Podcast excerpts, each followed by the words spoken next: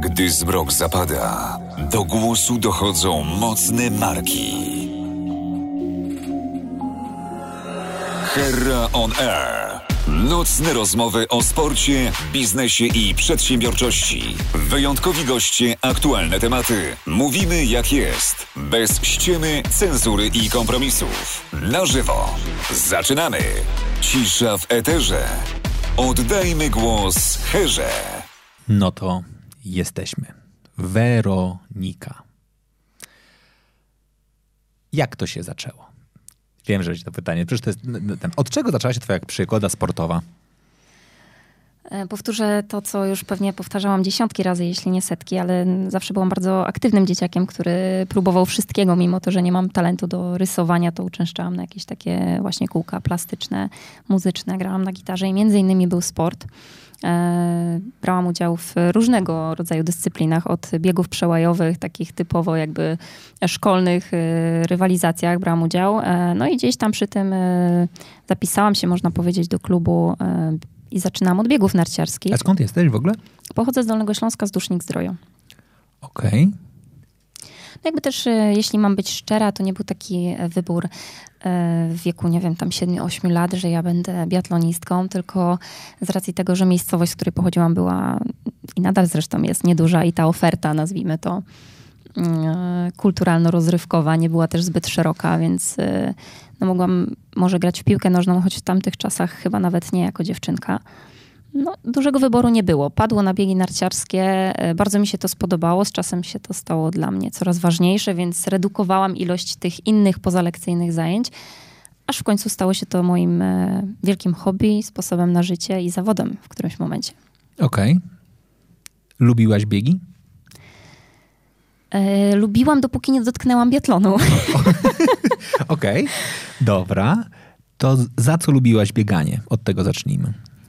Wiesz co, no chyba w ogóle sport ma to do siebie, że to pokonywanie słabości, poprawianie się, rywalizacja, w efekcie której e, zdobywa się satysfakcjonujące lokaty. To chyba było coś, co mnie bardzo pociągało, no ale też jakby ta, e, ten społeczny aspekt bycia mhm. w sporcie, bo jednak e, sportowcy, no ten klub maleńki tworzy jakąś taką właśnie fajną grupkę znajomych.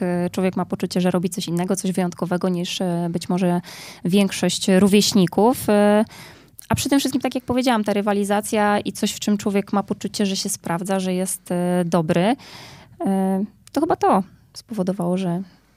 Ile miałaś lat, jak e, odkryłaś, że oprócz jazdy na nartach można również strzelać? Wiesz co, ja miałam chyba 13 lat, kiedy dotknęłam takiego biatlonu w wersji powiedzmy takiej szkolnej, czyli tego biatlonu z wiatrówek, mhm. ale też miałam okazję pojawić się na zgrupowaniu trener który trenował już e, takich rasowych biatlonistów, juniorów, wziął mnie do siebie na zgrupowanie, mówił, o ta jest nawet dobra i tam wybrał nas chyba trzy czy cztery.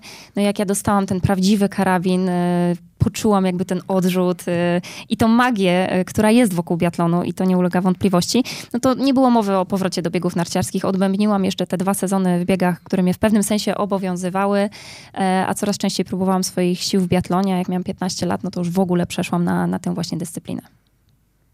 Nie tęskniłaś za ściganiem się tylko i wyłącznie w biegach narciarskich bez strzelania? nie tęskniłam. E, było mi czasami tylko przykro, ponieważ ja na początku, jak i zresztą przez e, większość mojej kariery, ja byłam fatalnym strzelcem. Mhm. Ja potrafiłam w biegu sprinterskim zanotować dziewięć e, karnych rund. Mhm. I to moje szybkie bieganie y, powodowało, że mimo wszystko jakoś tam utrzymywałam się na powierzchni, można powiedzieć, y, w biatlonie, ale moja mama mnie gorąco namawiała do powrotu do biegów narciarskich. Widziała, że y, trudno mi się zmagać właśnie w tym dwuboju, mm, ale nie było mowy. No, tak jak powiedziałam, biatlon z, perspek z perspektywy, mm, znaczy biegi narciarskie, przepraszam, z perspektywy biatlonu są po prostu zwyczajnie nudne, sorry, ale, ale tak jest. W biatlonie się dużo dzieje, bardzo szybko się wszystko zmienia. Nic nie jest pewne do, do ostatniego strzelania, właściwie do momentu momentu e, dotarcia do mety, więc e, to jest takie bardzo pociągające mhm. w biatlonie.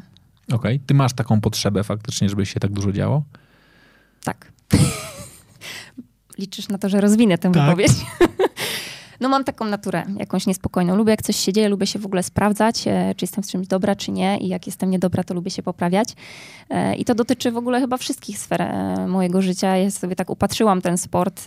Tam też poczułam, że coś mogę, tak, że, że nie wiem, mam jakiś talent i kawałek charakteru, żeby, żeby zawalczyć. Mm, odnajdywałam się w tym, ale myślę, że cokolwiek w swoim życiu bym nie robiła, to po prostu to jest jakaś taka cecha charakteru, która się będzie ujawniać w każdym wieku i, i w niemal każdych okolicznościach. Okej. Okay. Powiedziałaś o tym, że odkryłaś, że masz pełen, pewien talent. Gdybyś miała zdefiniować, czym ten talent jest, to co by to było? Jakby w kontekście samych wyników sportowych, to uważam, że talent to jest do któregoś momentu, no ale jest to jakaś... Nie, znaczy chodzi mi taki trochę, mhm. znaczy, pewnie gdybym był Rosjaninem, bym się spytał, what's your superpower? Znaczy, jaka jest naprawdę ta twoja magiczna supermoc sportowa? Znaczy, co jest mhm. twoim takim największym atutem w sporcie? No, o tym się dowiedziałam już trochę później, e, jakby na podstawie liczb. E, natomiast, no, jakby miałam wysoki poziom wydolności i, i, oczywiście do pewnego momentu da się to wytrenować, ale te takie super liczby można osiągnąć tylko właśnie mając mhm. tę właśnie Bożą iskrę, więc na pewno, na pewno to i ja miałam też takie predyspozycje, można powiedzieć, dobrze trafiłam ze sportem, o, bo ja miałam wysoki poziom wydolności, ale także bardzo wysoki poziom siły i to mhm. się super e, sprawdza właśnie w takiej dyscyplinie, jaką sobie wybrałam, czyli właśnie w tych biegach narciarskich w biatlonie. Obie te cechy muszą iść w parze i to jest szalenie trudne w biatlonie, żeby to odpowiednio wyważyć, czy w ogóle w biegach narciarskich. E, a ja dostałam, że tak powiem, ten talent w tych dwóch materiach i wybrałam odpowiedni sport. Okej, okay. to po co sobie wziąłeś to strzelanie? Dla fanu. Ale, ty no, ale sama mówisz o, o sobie, że twoją absolutnie mocną stroną są, e, jest bieganie i strzelanie, które no, było średnie. No, żeby sobie coś tam popsuć, coś tam okay. sobie utrudnić, a później próbować to poprawić. To jest w ogóle niesamowite, bo ja byłam kupę lat w zawodowym biatlonie i jak mówię komuś, że przez, cały, przez całą swoją sportową karierę zawodową dwa razy strzeliłam zero w sprincie, to ludzie mi nie wierzą, że jak można przez tyle lat, a ja jednak byłam właśnie tym typem sportowca, który ciągle gdzieś tam miał o jedną karę za dużo i, i tak się to po prostu gdzieś tam zakończyła ta moja kariera i, i ta historia się nie zmieniła. Jak w końcu strzeliłam na zero, no to yy, wykręciłam najlepszy wynik w swojej karierze, no ale widać, tak, tak miało być, tak sobie wybrałam. Taki, taki mam charakter, który trochę mi e, pomagał, a w strzelaniu mi przeszkadzał. No i to było widoczne, ewidentne przez, przez całą moją karierę. Ja cały czas próbowałam z tym walczyć i to poprawiać i, i to mi dawało fan po prostu. No. Okej, okay, dobra. To może wytłumacz e, widzom, czy też słuchaczom, co trzeba robić, żeby dobrze strzelać? Są dwa, e, dwa aspekty. Pierwszy jest taki czysto techniczny, czyli wytrenować wszystkie elementy, na które składa się dobre strzelanie. Postawa strzelecka, jakby też oczywiście mieć dobry, dobrze dobrany sprzęt, ściąganie z pustu, praca z oddechem i mogłabym tu jeszcze kilka takich różnych rzeczy wymienić. A druga rzecz, e, i jak sądzę najważniejsza, szczególnie w e, zawodach o wysokiej randze, które są nacechowane sporym stresem, presją i tak dalej, to jest po prostu głowa, nie? Mania. Mhm. I to musi, to musi działać. Trzeba umieć gdzieś tam te emocje E, opanować w najważniejszych momentach. E, I mnie się to czasami udawało, a, a częściej mi się to nie udawało. E, no ale tym właśnie, tymi porażkami różnymi jest napisana moja sportowa historia. Okej. Okay. Jak patrzysz na statystyki, najlepsze ci wychodziło strzelanie w momencie, w którym strzeliłaś pierwsze, czy nie? No tak, jakby żeby osiągnąć dobry wynik, no to no, trzeba było po prostu trafiać wszystko tak naprawdę. Mhm. Trzeba było strzelać na czysto i w moim e, w mojej sportowej karierze tych e, wyścigów nie było zbyt wiele, a jak były, no to zwykle kończyły się bardzo dobrymi rezultatami. Okej. Okay. Bardziej stójka czy, czy leżenie? Zdecydowanie miałam problemy w stójce.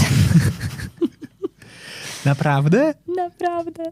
Ja strzelałam bardzo dobrze w pozycji leżącej. E, robiłam to sprawnie, jakby czułam się pewna siebie, natomiast e, kłopoty zaczynały się w stójce i to ma jakby w jakie znaczenie? E, faktycznie jakby technicznie strzelałam troszeczkę słabiej tą stójkę, ale nie była to aż taka rozbieżność jak w zawodach.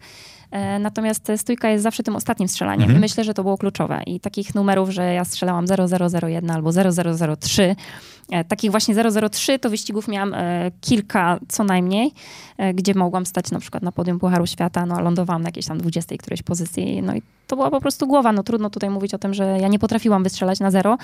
E, ja nie potrafiłam wystrzelać tu. Mhm. Nie? nie? byłam, nie byłam do tego gotowa. Tak jak mówię, to, było, to była ta część mojego charakteru, która mi bardzo przeszkadzała e, w biatlonie. Okej, okay, ale, ale gdybyś miała nazwać tę część swojego charakteru, to jakby się nazwała? To jest bardziej, nie wiem, podpalanie się, to jest bardziej nietrzymanie mhm. ciśnienia, to tak. jest bardziej... Takie y, chcieństwo. Okej. Okay. To ładne. Co to jest chcieństwo? Takie, że chcesz za bardzo. W biatlonie nie wolno chcieć za bardzo. E, a ja chciałam za bardzo. Czyli po prostu nie skupiałam się na zadaniu, gdzieś tam ta koncentracja z zadania uciekała na, e, na wynik. Jak strzelę zero, to będę na podium. Jak strzelę zero, to wygram e, dzisiejsze zawody, nie? I to właśnie jak coś... To powodowało tak duży stres mhm. i zabierało koncentrację, która jest niezwykle istotna w każdym sporcie, a w biatlonie szczególnie, kiedy ma się z 50 metrów strzelić do, do malutkiej tarczy w różnych też warunkach pogodowych i na zmęczeniu. Mm, no i ta koncentracja mi gdzieś uciekała z zadania na wynik, mhm. o którym marzyłam i na który cholernie ciężko pracowałam. I, no i to tym właśnie to moje chcieństwo i brak umiejętności zachowania chłodnej głowy. Okej, okay. o moim zdaniem bardzo ważnej rzeczy, zmieniające się warunki. Ja mogę powiedzieć, i to mówię z absolutnie jakby swojej e, perspektywy, dopóki pierwszy raz nie pojawiłem się na strzelnicy, w ogóle kompletnie nie rozumiałem tego, jak bardzo na przykład e, wiatr potrafi wam namieszać, tak? Że pogoda na przestrzeliwaniu jest jedna, a później jest kompletnie inna i w ogóle jakby to, to, to, to coś zmienia. No właśnie, po co jest przestrzeliwanie w, przed zawodami? Przestrzeliwanie broni ma służyć ustawieniu, mm, odpowiedniemu ustawieniu e, karabinu do warunków, jakie w ten dzień panują na strzelnicy. Oczywiście głównie jest to sprawa wiatru, e, ale także e, oświetlenia na przykład, nie? Kiedy się ściemnia, to to się tam troszeczkę zmienia. Bardzo trudne są takie warunki, kiedy słońce jest bardzo ostre, a później się pojawiają chmury, albo odwrotnie, tak? Mhm. Przystrzeliwujesz y, bez słońca, a później to słońce bardzo ostre się pojawia, na przykład we Włoszech, w Austrii y, takie warunki bywają, więc to wszystko się składa na przystrzeliwanie broni, aczkolwiek, y, tak jak sam powiedziałeś, doświadczyłeś tego, w przeciągu momentu mhm. te warunki mogą się zupełnie zmienić i wielką umiejętnością zawodnika e, jest umiejętność dokonania korekty. No i też e, kibice bardzo często myślą, że my tam mamy jakiś przybliżacz albo jakieś e, mhm.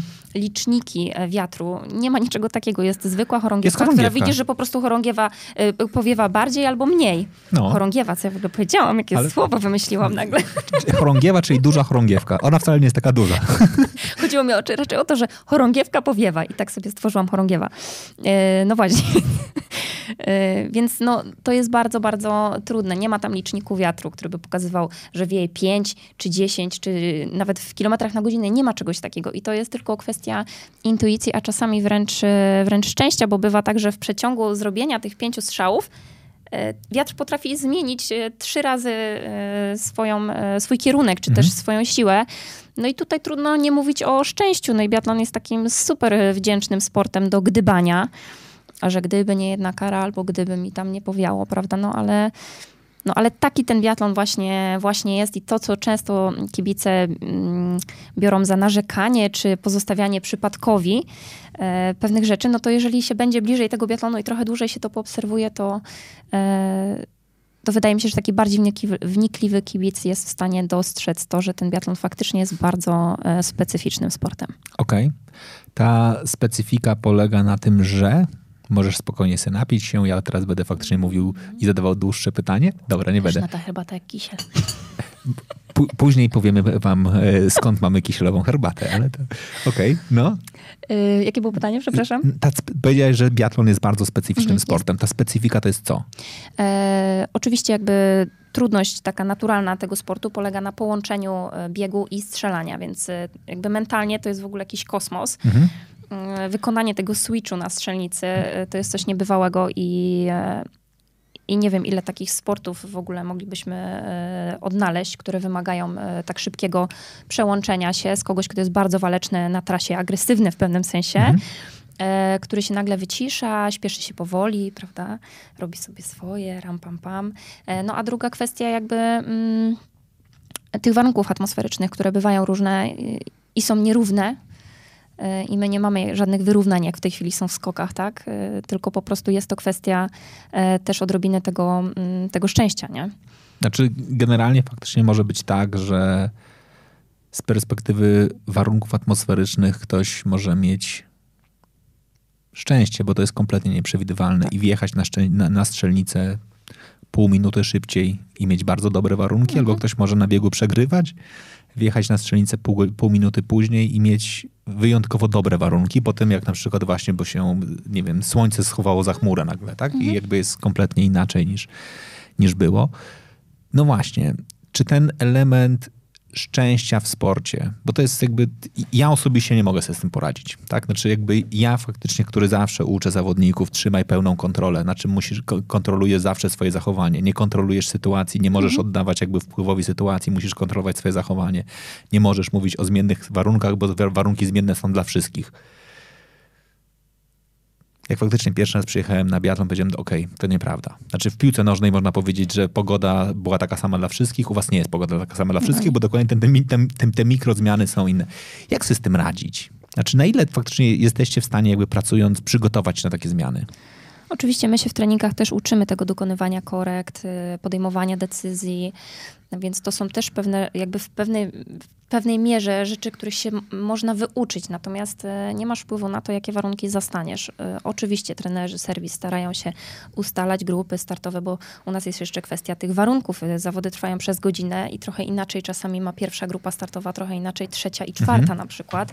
Więc bardzo dużo czynników składa się na rezultat w biatlonie i one mogą działać in plus, a także in minus. E, więc e, dużo się składa na ten wynik, e, a wracając jakby do, do tego, jaki my mamy wpływ. No, nie mamy wpływu na pogodę i teraz też wielką umiejętnością na strzelnicy jest kiedy, kiedy masz tą koncentrację taką wąską, tak, mhm. musisz jednak być bardzo otwarty na strzelnicę, czyli popatrzeć, czy dywaniki są wysprzątane, jeśli na przykład pada śnieg, tak, żeby ułożyć się na tym dywaniku, który jest wysprzątany, nie jest śliski, tak? Nie ma na nim e, śniegu, sędziowie go zamietli. Musisz popatrzeć na wiatr, musisz popatrzeć na oświetlenie. Czasami połowa strzelnicy jest e, w świetle, e, w słońcu, mhm. a połowa jest taka bardziej przyciemniona. Teraz musisz pamiętać, jak robisz przestrzeliwanie, czyli ty po prostu w przeciągu kilku sekund musisz dokonać analizy tego wszystkiego, co się dzieje na strzelnicy, zebrać jak filtr informacje, które są ci potrzebne do ewentualnej reakcji, a później just like that po prostu się tylko skupić i robić e, swoją robotę, nie? I to jest bardzo trudne, to takie skakanie właśnie z tej koncentracji szerokiej na, e, na wąską. No i zawsze i tak, i tak trzeba się opierać jakby na własnych umiejętnościach i na tym, na co się ma wpływ.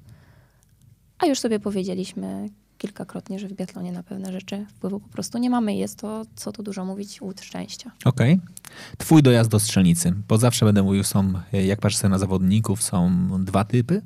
Jedni tacy, którzy jadą w trupa do ostatniej, właściwie do ostatniego metru i generalnie faktycznie później długo stoją, żeby wyrównać oddech. Mhm. Druga, druga grupa zawodników, którzy tam ostatnie kilkanaście, kilkadziesiąt metrów już jadą absolutnie le lekko, żeby wtedy wyrównywać oddech. Kiedy ty równasz oddech?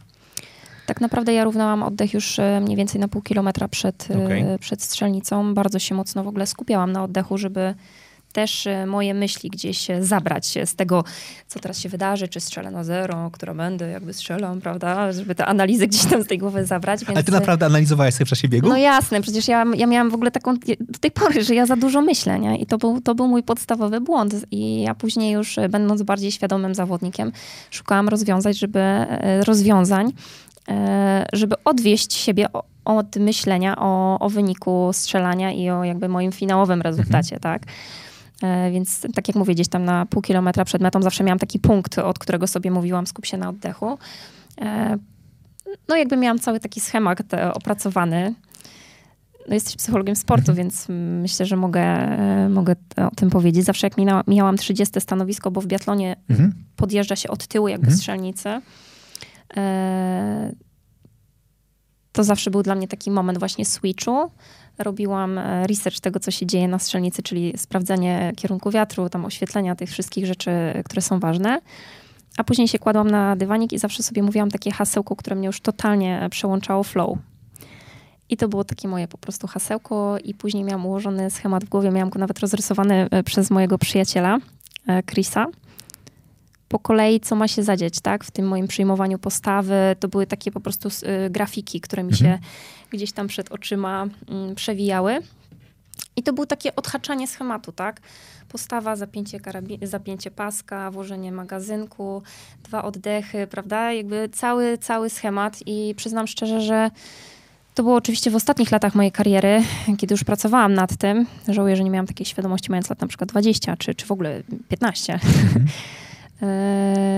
zawsze, jeżeli udawało mi się zachować koncentrację na zadaniu, podążać za tymi wszystkimi schematami i nie wdarła się żadna taka myśl, albo jeśli w ogóle przyszła, to po prostu byłam w stanie powiedzieć sio myśli i one sobie po prostu poszły, e, to zawsze były bardzo, bardzo dobre, bardzo udane strzelania i dobre wyścigi. Okej. Okay. No właśnie. Powiedziałaś o tym, że żałujesz, że, ta, że taka świadomość nie przyszła, jak miałaś lat 15 czy 20 to kiedy ona przyszła? W którym momencie zdobyłaś taką dość dużą świadomość zawodniczą? Wiesz co, tak naprawdę to e, późno, gdzieś tam e, w roku przygotowań do Igrzysk Olimpijskich e, w Soczi. Okay. Zaczęłam taką poważną, że tak powiem, pracę nad sobą w tym kierunku.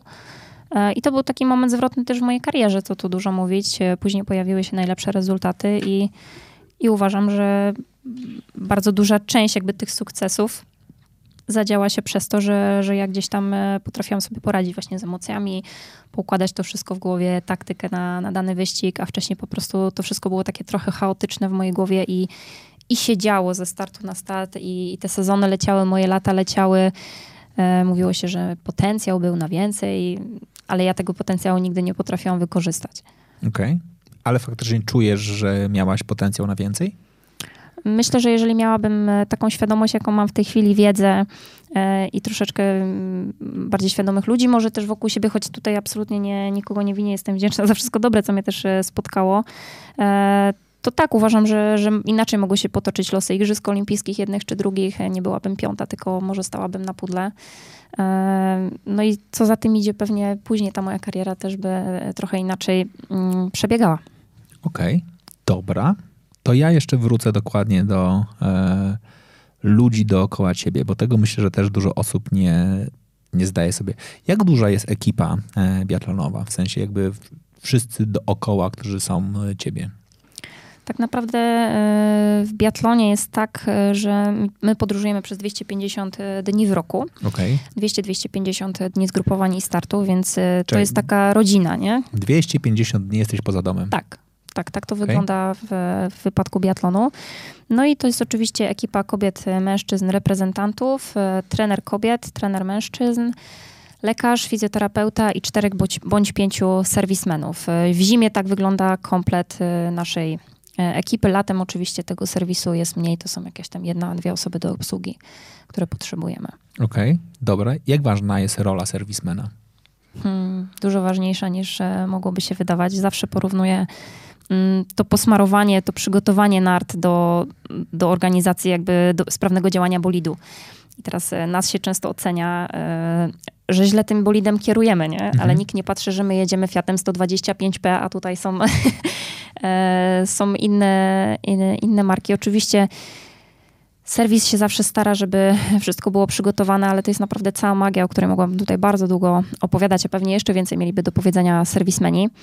E, to są tajemnice jakieś właśnie państwowe e, danych teamów. E, najlepsi serwismeni zarabiają niejednokrotnie więcej niż główni trenerzy reprezentacji, więc niech to będzie jakimś takim wyznacznikiem, wyznacznikiem tego, jak istotna jest rola głównego serwisanta. Okej. Okay w którym momencie dostajesz narty do, e, do startu, które już są przygotowane, nasmarowane, już koniec, nic, nic z nimi nie można było zrobić? Przed samym startem tak naprawdę i też nasz serwis zawsze się starał, żeby te narty przyszły jak najpóźniej e, ponieważ jeżeli ta narta jest jeszcze ciepła, to ona przez pierwsze e, kilometry po prostu troszeczkę szybciej jedzie, więc raczej w ostatnim momencie tylko szybkie poznakowanie, wejście do ogródka startowego, rozebranie się, no i wio. I wio, okej, okay. no dobrze. Ty miałaś przerwę w swojej karierze. Miałam. Dlaczego? E, mi się nie chciało robić. Żartuję. E, no miałam przerwę macierzyńską po Aha. prostu, co tu dużo mówić. E, historia, z której zna mnie na pewno wielu, wielu ludzi. Zostałam wicemistrzynią świata i brązową medalistką mistrzostw świata i wicemistrzynią Europy w 2015. A rok później zdecydowałam, że robię przerwę, chcę zostać mamą i zadbać o swoje życie prywatne, bo lata lecą i w którymś momencie przyjdzie mi wziąć rozbrat z zawodowym biatlonem i po prostu chcę mieć do czego wracać i, i poukładane mieć coś, co będzie na całe życie, bo sport to jest jednak tylko, tylko kawałek życia. Piękny, ważny, ale tylko fragment. Okej. Okay. Wiesz, że to jest marzenie dużej części zawodniczek. tak, mam świadomość. Mm, też nie ukrywam, że jakby różne historie gdzieś, e, które zasłyszałam, też mnie w pewnym sensie zmotywowały do tego, żebym ja e, w pewnym sensie zaryzykowała, e, choć tutaj trudno może mówić o ryzyku, ale żebym podjęła taką decyzję i, i tak jak mówię, zadbała o siebie. Mhm. Nie o zawodniczkę, tylko zadbała o siebie i jestem bardzo dumna z tego, co zrobiłam i uważam, że to była jedna z najlepszych decyzji absolutnie, jakie w swoim życiu podjęłam. Okej. Okay ale czujesz to, że jesteś też e, pewnego rodzaju idolką dla bardzo dużej ilości kobiet w sporcie, które, znaczy ja mogę powiedzieć, jak faktycznie tam obok mamy gabinet, tak, w którym raz na jakiś czas pracuję z zawodniczkami one bardzo często przychodzą i mówią dokładnie to magiczne zdanie. Wojtek, myślę sobie, że chyba faktycznie powinnam zadbać o e, siebie w rozumieniu myślę o tym, żeby e, najczęściej jak już mamy rodzinę, żeby e, urodzić dziecko. Ja mówię na pewno, czy to jest dobry moment, tak? Znaczy zastanówmy się i wtedy zawsze mówią, spójrz na Weronikę. Ona była w stanie urodzić i wróciła naprawdę bardzo dobrze do sportu. I moim zdaniem jesteś jedną z częściej podawanych zawodniczek jako przykład dokładnie tego, że można w profesjonalnym sporcie zrealizować się macierzyńsko, czy też tak, w, roli mamy i wrócić do sportu. Wiele osób faktycznie rodzi dziecko już nie wraca, tak? Albo nie wraca tak, jak ty wróciłaś. No bo to jest też e, szalenie trudnie, wiesz, gdybym miała dzisiaj powiedzieć... Ile miałeś czasu na powrót? Bardzo mało. No. Wiesz co, e, w pewnym sensie ja to wyliczyłam. E, zakładałam, że mm, ja sobie też zostawiłam bardzo otwartą głowę powiedziałam sobie, okej, okay, e, próbujemy, e, pró próbuję zajść w ciążę, nie sama oczywiście. Naprawdę? no serio. Powiedz to, że to, to, naprawdę nie było samodzielne? nie, był sprawca. Okej. Okay.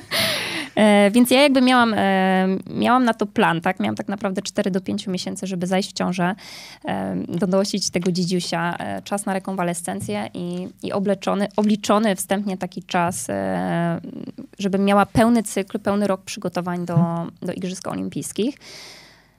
I miało być fajnie, miałam zabierać mamę na zgrupowania, tudzież Szymon od czasu do czasu miał ze mną jeździć, miałam mieć dzidziusia w pokoju i miałam jeździć moim autem osobowym. No i się okazało, że jestem, że zostanę mamą bliźniaków i mhm. to było coś, czego ja nie mogłam sobie wymyślić, wyliczyć i w ogóle przewidzieć. Mm, ale od początku towarzyszyły temu naprawdę bardzo pozytywne emocje. Niemniej jednak jakby no, sytuacja bardzo się skomplikowała w kontekście mojego powrotu do sportu, bo się okazało, że nie jedna osoba do opieki nad dziećmi, tylko dwoje. Dwoje dzieci. Do, do osobówki się nie, nie zmieszczę, więc muszę mieć samochód, busach, co tu dużo mówić, bo przecież jeszcze cały ten sprzęt, torby i kto, kto ma dzieci, to wie po prostu, ile jest tego, y, tych bagaży no koszta rosną, bo to już nie jest mój pokoik hotelowy, mhm. tylko ja muszę wynająć apartament minimum z dwoma sypialniami osobnymi, bo, bo, próba spania w jednym pokoju z bliźniakami małymi po prostu no, nie przejdzie. Co tu dużo mówić, więc ta sytuacja się szalenie skomplikowała, e, ale ja się po prostu nie poddałam, wiesz, no, bardzo mnie wsparł Szymon i pamiętam takie nasze trudne rozmowy, bo też nie miałam takiego poczucia, że że do końca jakby mojemu najbliższemu środowisku bardzo zależy na tym, żebym ja wróciła i trochę miałam takie poczucie, że jestem w tym sama, ale ostatecznie ja sama sobie musiałam odpowiedzieć na pytanie, czy, czy to jest dla mnie faktycznie tak ważne. I? E, no i ja zawsze w takich e, momentach sobie myślę, co by pomyślała o tej decyzji, którą przychodzi mi teraz podjąć 80-letnia e, Werka, która siedzi w fotelu bujanym, nie? I zawsze zakładam, że nie chciałabym być tą, która czegoś nie spróbowała, żeby sobie wyrzucać, że coś nie zrobiłam. Wiesz, jak e, spróbujesz i wiesz, że, że tego nie dokonałeś, e, że to się nie zadziało, że nie spełniłeś swoich marzeń, to okej, okay, ale wydaje mi się, że najgorsze jest takie poczucie, że co by było gdyby i ja nie chciałam z tym zostać. I po prostu postanowiłam e, zrobić wszystko, żeby zaopiekować się sobą, rodziną i wypracować jakieś takie rozwiązanie, które pomoże mi e, do tego zawodowego sportu wrócić. Okej. Okay. No dobra, to pogadajmy o tej logistyce w takim razie. Gasz. Jak sobie z tym poradziłaś? Wiesz co, to było jedno z najtrudniejszych e, zadań, ponieważ ja byłam matką kilkumiesięcznych bliźniaków. Mhm. Już ich nie karmiłam wtedy piersią. E, natomiast no, opiekowałam się nimi dzień i noc. Trenowałam dwa razy dziennie, a oprócz tego wszystkiego przyszło mi szukać pieniędzy na, e, na całe to przedsięwzięcie, a było to przedsięwzięcie szalenie kosztowne, plus właśnie e, logistyka, jak to zrobić? Czym jeździć, jak jeździć, kto będzie kierowcą. Wiesz, no zdarzyło mi się na przykład jechać na takie zgrupowanie do Ramzał dzień przed, dzień przed wyjazdem ekipy i ja prowadziłam tego busa nocą. Babcie czuwały przy bliźniakach. Oczywiście robiłyśmy e, postoje. Gdzieś tam około godziny 10 czy 11 rano dojechaliśmy do Ramzał. E, ja poszłam na krótką drzemkę. Musiałam w ogóle całe to auto rozpakować e, z No. tymi ręcami. Przespałam się, no i po południu dojechała ekipa i po prostu wchodziłam z nimi w trening, wiesz, i to samo było w ostatni dzień zgrupowania. Zrobiłam do południa ostatni mm, trening, po czym musiałam się wykąpać, ogarnąć, e, ogarnąć dzieci, spakować znowu całego tego busa. Tych rzeczy jest naprawdę strasznie dużo. No i siąść za kółko i, i prowadzić do Polski, więc wiesz, no nie było mnie stać na kierowcę, musiałam te wszystkie obowiązki wziąć na siebie. I jakkolwiek to zabrzmi, no jestem cholernie dumna z tego, że po prostu to ogarnęłam. Nie wiem, jak to zrobiłam. Gdybym miała raz jeszcze podjąć tę, tę próbę, która była warta absolutnie wszystkiego, to nie wiem, czy bym to zrobiła, wiesz, mając świadomość po prostu, jak karkołomne będzie to zadanie. Ale to też pokazuje, że chcieć to móc. Okej, to w ogóle jest bardzo e, ładne, co powiedziałaś. Znaczy, że pomimo tego, że jesteś dumna z tego i że jesteś zadowolona i że uważasz, że ta decyzja była dobra, to gdybyś ją miała podejmować raz jeszcze, byś się zastanowiła. To pokazuje, że to naprawdę nie było łatwe. No, to było, to było mega trudne i tak naprawdę tylko ludzie z mojego najbliższego otoczenia wiedzą po prostu, jak to wyglądało na co dzień, jak e, szalenie obciążające to było fizycznie, Mhm. fizycznie szalenie obciążające, ale też i psychicznie, wiesz, no każda kobieta chce e, móc zadbać o swoje dzieci jak najlepiej, a tutaj perspektywa kurczącego się czasu do Igrzysk Olimpijskich. Ja w treningach nie odpuszczałam, nie dostawałam i też nigdy nie chciałam dostawać e, taryfy ulgowej w związku z tym, że się nie wyspałam, bo wstawałam na przykład e, do dzieciaków. e, Nawet nie mówiłam o tym, po prostu czy się czuję dobrze, czy, czy źle. Przychodziłam na trening tak jak każdy inny zawodnik i po prostu robiłam swoje, a później wracałam do rodziny. No wiesz, zdarzało mi się, że nie wykąpałam się na przykład pomiędzy jednym a drugim treningiem, bo brakło mi czasu, nie? O nie, No, naprawdę, ale widzisz, Nag- żyję, nagra- jestem, nagrało- nagra- słuchaj, nic się nie stało. nagrało się, to już koniec. No i to są takie, wiesz, no, to jest trudne życie, to są trudne, codzienne wybory, których musisz dokonywać. Czy chcesz wziąć kąpiel albo krótką drzemkę, czy chcesz spędzić e, aktywnie czas ze swoimi dziećmi, które teraz na przykład nie śpią, nie? Więc tych wyborów każdego dnia było bardzo, bardzo wiele, a człowiek e, mojego pokroju chciałby sprawdzić się super i, i w tej jednej, i w tej drugiej roli zawodnika i, mm, i mamy. No i byłam po prostu czasami zajechana, no co tu dużo mówić, nie? Ale mega szczęśliwa, więc y, to też tak mnie bardzo mocno popychało naprzód. Okej, dobra. Ja myślę że nie wszyscy, nie wszyscy mają e, świadomość trochę objętości treningowych, tak? Znaczy, bo ty mówisz, a trenowałam z dziećmi, tak? Znaczy, ja widzę niestety oczami wyobraźni, że kilka osób sobie mówi, dobra, dobra, wiele matek w Polsce wraca do, wraca do pracy, jeszcze później mają czas zająć się dziećmi. Ile się trenuje? No wiesz, biatlon jest e, bardzo wymagającą e, dyscypliną. Zwykle taka normalna, codzienna, obozowa rutyna zawodnika składa się na rozruch taki przed śniadaniem, powiedzmy taki do pół godzinki, czyli jakiś tam truchcik, e, gimnastyka, śniadanie, w moim wypadku mojej dzieci. E, No i później wyjeżdżasz na pierwszy trening, który trwa tam trzy godziny. Mhm. Jakby z tym wyjazdem, z tym wszystkim to pewnie 4, 4,5. No i wracasz, musisz się wykąpać, musisz coś zjeść, musisz nakarmić dzieci. Odpocząć. Znaczy, jednak że powiem, że Tak, no. jednym, jednym z elementów e, rozwoju sportowego jest no regeneracja. tak, musi być regeneracja ja wiem, że u mnie w wielu momentach po prostu tego zabrakło. Mhm. E, Mam tego pełną, e, pełną świadomość, choć z drugiej strony mój, można powiedzieć, prawie wybuch formy w listopadzie był spowodowany tym, że ja na ostatnie zgrupowanie do Skandynawii wyjechałam bez dzieci e, i po prostu nagle zaczęłam e, mega wypoczywać i to było widać absolutnie w moim strzelaniu e, i tak dalej, i tak dalej, nie? Więc e, też się opłaciło, nie? Taka Mhm. trudna rutyna Okej. kilku miesięcy, a później nagle e, troszeczkę więcej wypoczynku i było widać jakby mm, tę jakość, nie? No więc e, pierwsza sesja treningowa trwa tak właśnie do trzech godzin czystego treningu. Później ten wypoczynek bądź nie. E, No i druga sesja treningowa około dwóch godzin. E, Po kolacji zawsze jest jeszcze e, czas na masaż, na meeting albo jakiś trening na sucho czy na skacie, czyli taki, Mhm. to jest taki system strzelecki pozwalający monitorować ruchy karabinu, ściąganie spustu i tak dalej.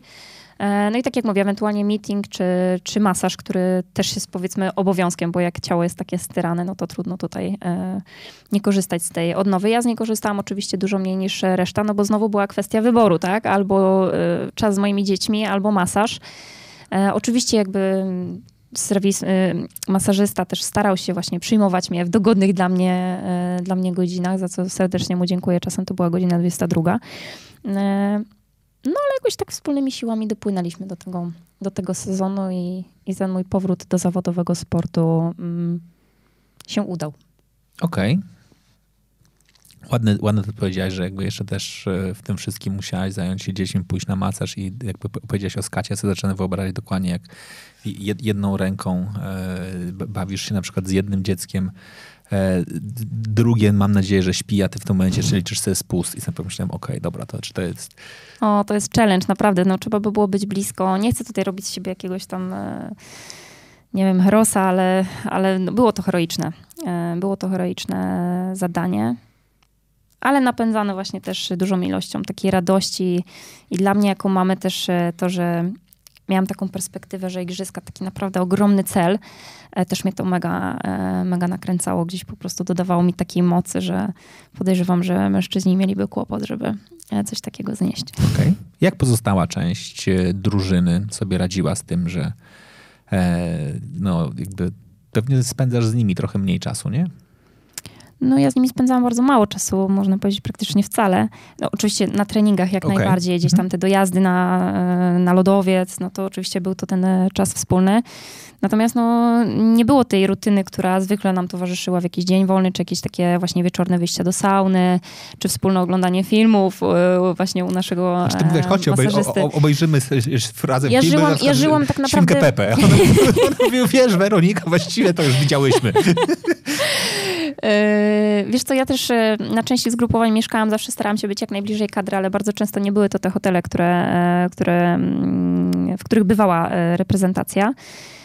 Bo tak jak powiedziałam, ja musiałam mhm. raczej mieć apartamenty, więc starałam się takich lokalizacji gdzieś tam wyszukiwać. Więc tego czasu no, było po prostu mało z reprezentacją. Ja wiesz, no ja nie miałam czasu tak dla siebie, nie? Na jakieś takie, nie wiem, umycie włosów i położenie odżywki na nie, nie? A co tu dopiero mówić o, o takiej normalnej obozowej e, rutynie. No byłam tak trochę castaway, nie? Trochę taka poza, poza tym światem, e, w którym wcześniej, mhm. wcześniej byłam z drużyną.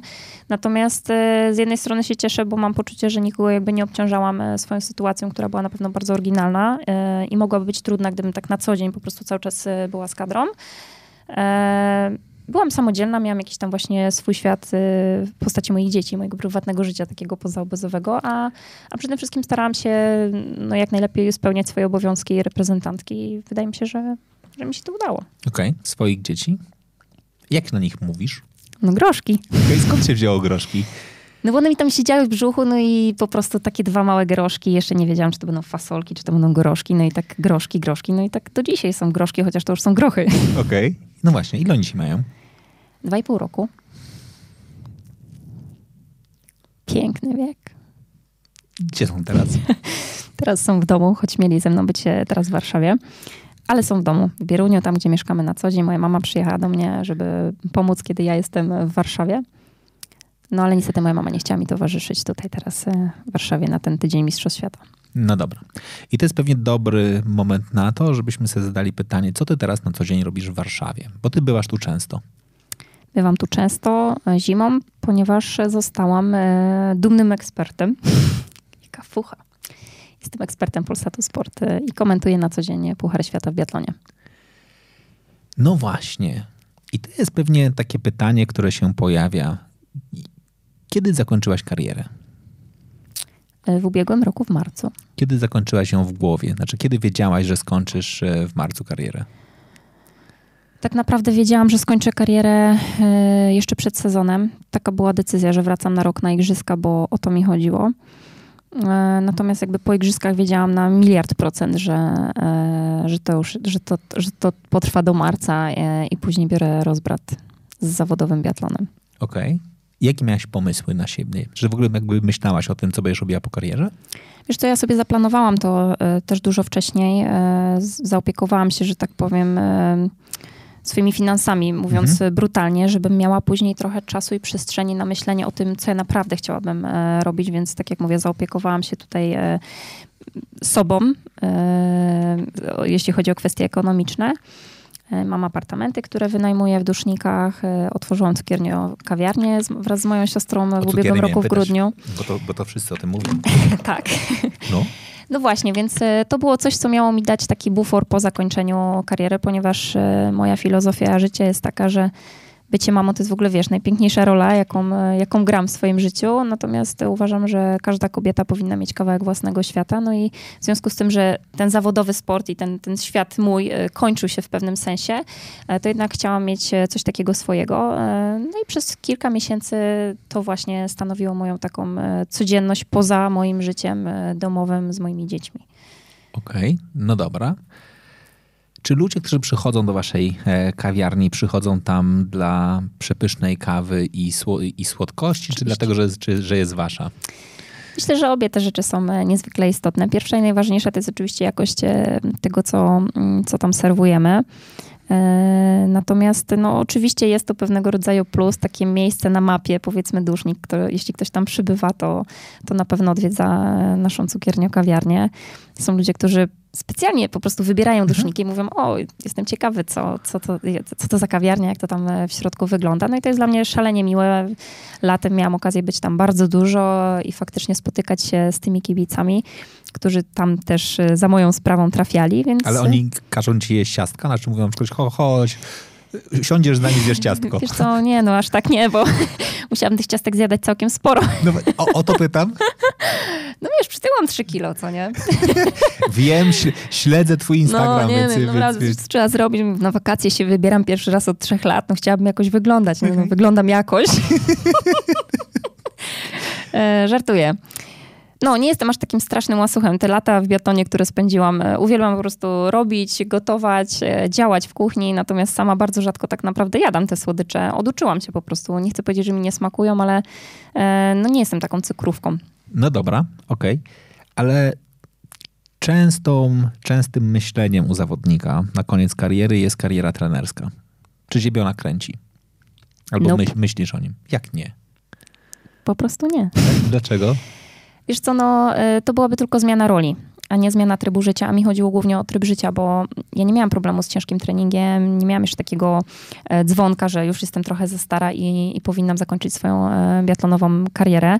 Ja po prostu chciałam zmienić tryb życia głównie ze względu na to, że mam rodzinę i mam, mam dla kogo po prostu być tutaj na co dzień. tak jak powiedziałam, no, e, wożenie ze sobą bliźniaków, e, tak jak woziłam przez ten jeden rok, no to jest po prostu szalenie trudno obciążające i nie tylko dla mnie, bo też e, trzeba wspomnieć o tym, że moja teściowa podporządkowała swój tryb życia moim, moim przygotowaniom do Igrzysk Olimpijskich, bo ponieważ ze mną jeździła moja mama oczywiście, która jako pierwsza zadeklarowała swoją pomoc, mój Szymon, który w namiarę możliwości też mi, e, też mi towarzyszył, więc wiesz, to, to nie jest tak, że e, ja sobie jeżdżę z dziećmi, nie? To są jeszcze ludzie, który, którzy swoje codzienne życie podporządkowują temu, co ja robię, więc nie miałabym sumienia po prostu prosić tych bliskich mi osób, żeby kolejne lata poświęcały na to, choć myślę, że gdybym poprosiła, to pewnie by się zgodzili, bo to tacy ludzie, ale, ale mówię, no to by była tylko zmiana roli, a nie trybu życia, więc nie interesuje mnie kariera trenerska. W ogóle? No nie, no widzę ten zawód, który masz wymalowany na twarzy, no ale nie. Okej, okay. przykro mi. Przykro mi, bo wydaje mi się, że mogłabyś być całkiem niezła. Wiesz co, yy, myślę, że bardzo by mnie to cieszyło. Yy, I gdybym dzisiaj mogła podjąć jakąś taką pracę, gdzieś tam właśnie, gdzie mieszkam na co dzień, mm, nie wiem, trzy razy w tygodniu spotykanie się z dzieciakami, pokazywanie im tego biatlonu, na pewno przyniosłoby mi to dużo radości i, i myślę, że bym się w tym sprawdziła. Natomiast nie myślę o takim e, coachowaniu, wiesz, na serio, gdzieś tam bycie e, trenerem reprezentacji, czy juniorów, czy, czy pierwszej reprezentacji. Ja też jestem dużo spokojniejsza teraz, jak, e, jak już nie uprawiam zawodowo biatlonu. Naprawdę mam 90% stresu mniej. I chyba już nie chcę po prostu sobie brać tego na barki. Okay. To jest bardzo, bardzo trudny zawód trenera także. Duszniki się rozwijają biatlonowo? Tak. W jakim, w jakim sensie? no wiesz, pięknie wygląda w tej chwili Duszniki Arena. Mhm. Przed dwoma laty mieliśmy tam Mistrzostwa Europy, zagwarantowane mamy kolejne Mistrzostwa Europy za kilka lat. Cały czas te duszniki funkcjonują, można powiedzieć, w kalendarzu IBU. E, oczywiście marzeniem jest zdobycie, zdobycie licencji A i organizowania tam w dalekiej przyszłości pewnie Pucharów Świata. Na razie to są tylko marzenia. No ale myślę marzenia do spełnienia, jeżeli będzie wola władz miasta, Duszniczan, e, Polskiego Związku Biatlonu i pewnie jeszcze mogłam tutaj długo wymieniać, to oczywiście może być to możliwe. A jeśli nie, to powstał naprawdę piękny obiekt z prawdziwego zdarzenia, z mhm. którego duszniczanie uważam powinni być bardzo dumni. Piękna baza dla, dla młodych sportowców. Wiesz, ja w ich wieku bujałam się po alejkach na nartorolkach albo po, po ulicy, bo nie było po prostu e, takiego ośrodka z prawdziwego zdarzenia, jaki mamy dziś. Okej. Okay. Dużo przyjeżdża e, zawodników. Lodusznik? No. Wiesz co, mam poczucie, że e, trochę za mało, ale też jakby widzę, jak doceniany jest coraz bardziej ten, e, ten obiekt i myślę, że to się będzie rozwijało. No trzeba też rozumieć, że e, renowacja takich obiektów to jest, to jest proces, promocja ich. To Mhm. nie jest tak, że się zrobi i za rok już tutaj mamy full, e, tylko po prostu trzeba ludzi oswajać z tym miejscem, pokazywać im. E, no i też jakby Polska jest dobrze usytuowana na mapie Europy. Wszyscy mają blisko. Jest u nas dosyć tanio, porównując e, ceny na przykład e, z Austrią czy z Mhm. Włochami, gdzie się zwykle jeździ na zgrupowania, czy z, Niem- e, czy z Niemcami. Tylko tak jak mówię, no to wymaga czasu pokazania tego obiektu, potencjału regionu też e, całego i wydaje mi się, że to się dzieje. Ten, ten proces po prostu trwa i jego efekty pewnie będziemy mogli mm, oglądać za jakiś czas. Okej. No dobra. Sławomir nam pisze, że jest rolkarzy dużo u was.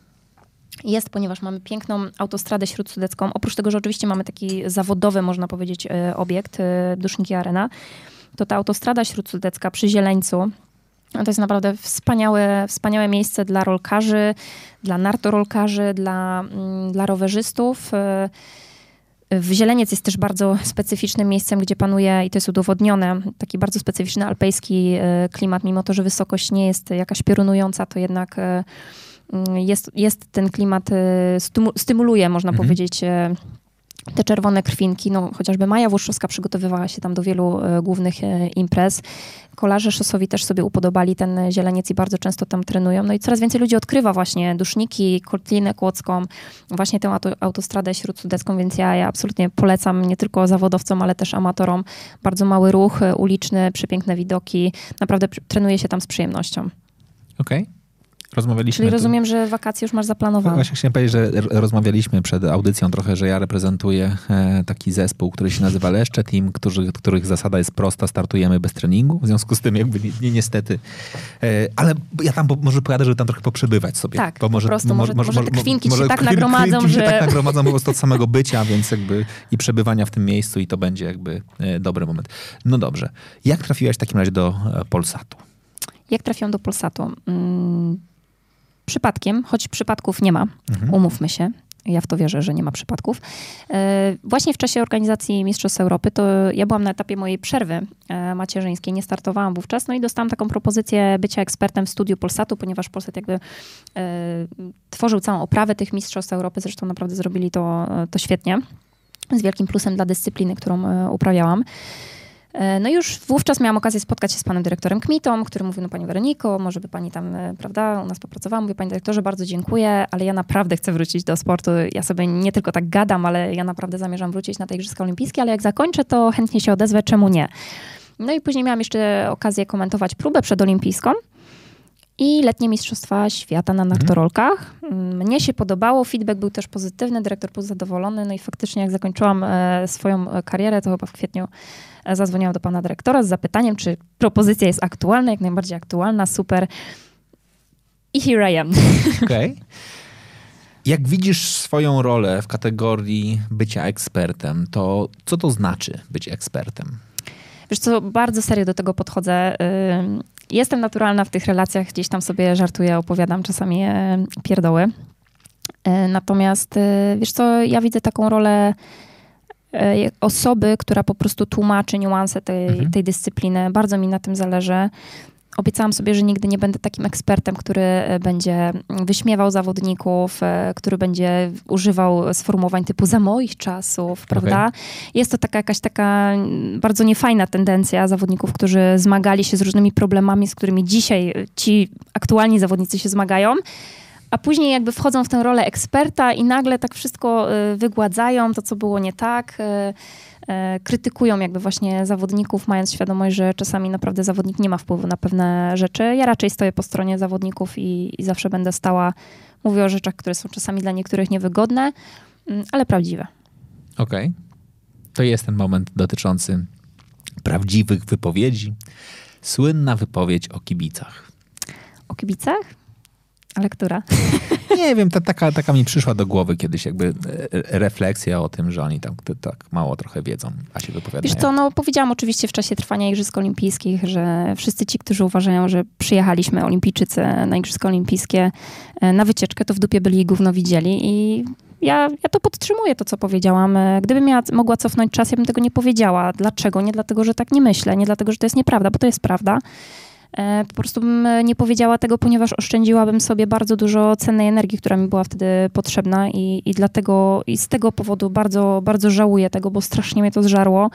Kosztowało mnie to dużo wręcz zdrowia, również daleko po zakończeniu e, Igrzysk Olimpijskich. Jestem w stanie dzisiaj o tym normalnie mówić, natomiast przeżyłam to strasznie.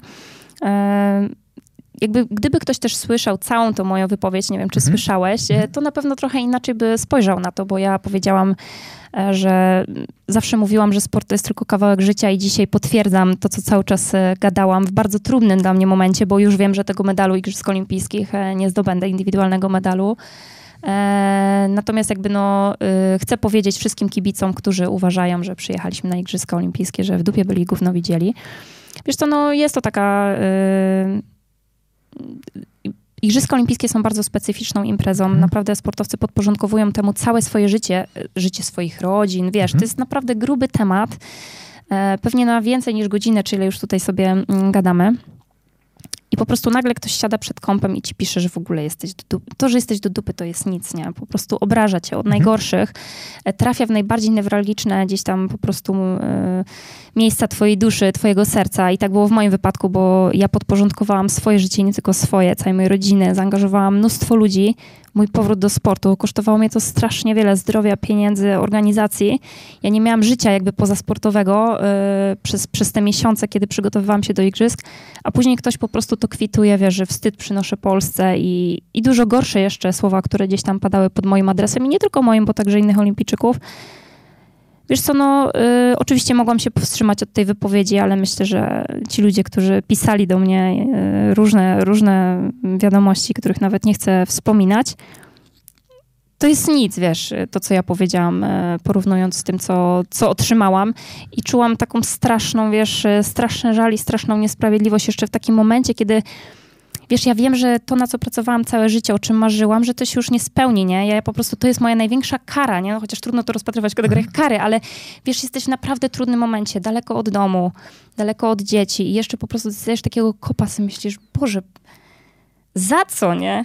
Za co i dlaczego? I ja żałuję, że ja, wiesz, po prostu się od tego nie potrafiłam wtedy odciąć, ale to była taka burza, wiesz, emocji różnych, że ja po prostu nie potrafiłam tego powstrzymać, nie? I, I tak jak mówię, gdybym mogła cofnąć czas, ja bym tego nie powiedziała, natomiast ja dalej tak uważam, nie? Że te Janusze z kanapy y, przysłowiowe są i po prostu coraz bardziej się gdzieś tam y, rozpełzają po tym internecie, myślą, że są y, anonimowi i to jest straszne, wiesz, naprawdę potrafimy być dla siebie okropni często w momentach, kiedy kiedy też dla sportowców e, są szalenie trudne i ja byłam wtedy w takim, e, w takim momencie.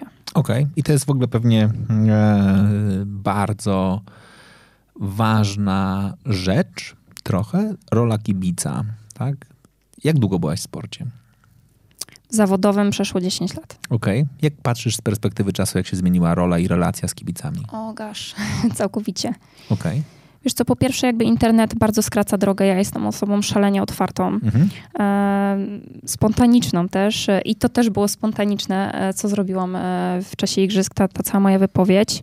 Choć gorsze było chyba to, czym to później było okraszone, wiesz, bo y, zawodniczka nie radzi sobie z krytyką, wiesz, po prostu tego było mnóstwo, nie? A tak naprawdę nie taka była, nie taka była moja wypowiedź, nie? To, co y, trochę ją tam przeinaczono, że tak powiem, wycinając y, mhm. pewien fragment, ale to już jakby inna historia. Wracając do relacji z kibicem, to się wszystko bardzo, bardzo skróciło. Kiedyś, żeby dotrzeć do zawodnika, ta droga była znacznie dłuższa, pisało się listy, prawda? Mhm. Dzisiaj po prostu internet stwarza taką e, drogę i to od zawodnika zależy, jak blisko będzie z tymi e, kibicami. Ja byłam bardzo blisko e, z kibicami przez czas mojego powrotu do, mhm. do zawodowego sportu. Ja się bardzo, wiesz, odkryłam, ja pokazywałam kulisy mojego powrotu do sportu, które bywały bardzo trudne. Ja tego też e, nie ukrywałam, ale raczej wszystko było w takim pozytywnym tonie i to nie ci kibice się na mnie obrazili, nie oni mnie mhm. krytykowali, tylko ci, którzy w ogóle nie znali mojej historii, wiedzieli tylko, że jestem postacią, która pojechała na igrzyska powinna, zdoby, powinna zdobyć medal i tego medalu nie zdobyła, nie? I to jest w ogóle ciekawe. Skąd twoim zdaniem w głowach kibica bierze się taka, takie myślenie, skoro jedzie, tu dodam, za nasze pieniądze mhm. na igrzyska, to ma przynieść medal? Wiesz co, to chyba się bierze z takiego ogólnego braku zadowolenia z własnego życia i teraz y, ktoś wraca z roboty, nie? Może nawet wziął, wziął dzień wolny albo się urwał, siada wygodnie przed TV, wiesz, robi sobie popcorn w mikrofalówce, otwiera browka. Y, no i teraz ktoś ma mu poprawić humor. I taka Nowakowska na przykład po prostu wszystko psuje, nie? A, bo miało, miało być tak pięknie. Miało być tak pięknie. Ja się tak poświęciłem, wróciłem wcześniej z roboty, nie? Obiad jem na kolanie, bo żeby obejrzeć ten biatlon, a tu nic, nie? Po prostu ludzie, którzy... Ja wiem, że te oczekiwania są. Ja sama się dzisiaj z tym zderzam jako kibic, nie tylko biatlonu. Ja też mhm. oglądam skoki narciarskie, oglądam inne dyscypliny i też to czuję, nie? Ale wiesz, y, od pomyślenia do przelania swoich y, strasznych czasami myśli na papier, wiesz, y, stawiania jakby swojego poczucia zawodu znacznie wyżej od tego, co czuje zawodnik. Mało tego, ja mam wrażenie, że w ogóle jest taka tendencja, że no właśnie pojechali tam na wycieczkę wiesz, wchodzi się jakby w intencje zawodników, po co kto pojechał y, i tak dalej, gdzie ludzie naprawdę nie wiedzą, nawet ci zawodnicy, którzy zajmują 50 i 60 lokaty na Igrzyskach Olimpijskich, co w ogóle znaczy kwalifikacja olimpijska, mhm. że to jest całe życie po prostu cholernej charówy, a później się takich osobów kwituje, wiesz, jednym, e, jednym zdaniem, że to są w ogóle turyści, nie? Okay. To jest strasznie, jest... strasznie obraźliwe i wielce niesprawiedliwe. I jakby trochę mi pomysł w ogóle na tą rozmowę z tobą zrodził się dokładnie podczas e, e, dyskusji, którą toczy, toczyłaś z Maćkiem Dowborem pod jego wpisem e, a propos pucharu, to chyba był Puchar Świata w mm. narciarstwie alpejskim. Dlaczego tam nie ma Polaków? Tak? I tam dokładnie jakby zaczęła się taka dyskusja, że Maciek, no, który też jest zaangażowany mocno e, w sport, on dalej twierdzi, że to jest sport amatorski, choć jak patrzy na jego obciążenia, to myślę, że, że już dawno skończył. Natomiast to jest sportem amatorskim, przecież na tą, na tą stronę jakby profesjonalnego amatora. Natomiast e, faktycznie on zarzucił trochę nam, dlaczego my nie dajemy sobie szansy na to, żeby się objeździć w dużych imprezach światowych, po to, żeby było, po to, żeby było łatwiej. Tak? Znaczy, jak patrzę dokładnie czasami na to, Dobra, to ja może wyjaśnię, tak? Jak się zdobywa, dobra, albo ty wyjaśnij, ja ewentualnie, jak się zdobywa kwalifikację olimpijską? Bo to jest pewnie ważna rzecz dla tej dyskusji. No w, każdych, w każdych sportach są inne, e, inne mm, rodzaje kwalifikacji. Trochę trudniej jest zrobić na przykład międzynarodową, gdzie indziej jest trudniej zrobić krajową. U nas na przykład trudniej jest zrobić krajową, choć w biatlonie nie jest to aż takie e, trudne, mm, trudne zadanie. Natomiast y, jakby cały ten proces, wiesz, w ogóle podejścia do kwalifikacji, tego, żeby zająć te 60 miejsce, na przykład w Pucharze Świata, ktoś myśli, 60 miejsce, po co ona tam jedzie, nie? Tylko, że jak ona nie pojedzie na 10, 20, 30 takich startów na dużą imprezę, to nie jest tak, że się wytrenuje w domu Dokładnie. i nagle pojedzie na Mistrzostwa Świata i zostanie mistrz, mistrzem świata. Ja bardzo często e, podaję przykład Kamili Żuk w mhm. biatlonie, nie? Oczywiście to jest nazwisko znane i słusznie, dziewczyna bardzo fajna, ambitna, utalentowana, ale ona jest, ja przepraszam, że tak przedmiotowa, ale ona jest produktem mhm polskiego biatlonu na plus dla, e, dla y, Polskiego Związku Biatlonu.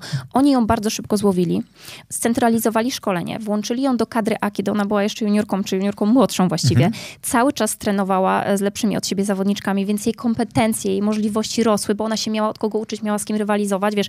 Dla niej było ważne, żeby ona nie była ostatnia, nie? Mhm. Czy to był jakiś sprawdzian siłowy, czy, czy po prostu trening. Mhm. I dzięki temu ona bardzo szybko się rozwinęła i za chwilę ona została e, mistrzynią świata juniorek, nie? Mhm. Ale ta dziewczyna miała za sobą takie, wiesz e, takie przygotowania, jakich nie miał nikt, bo ona miała 250 dni w roku z kadrą seniorską, z obsługą pod tytułem lekarz, fizjoterapeuta i tak dalej. I to wszystko mhm. w efekcie, plus oczywiście jej ogromny talent, zaangażowanie i ciężka praca, e, też nie znaczy, deprecjonujmy, te, tego... to wszystko stało się efektem tego, że ona została multimedalistką Mistrzostw Świata Juniorek.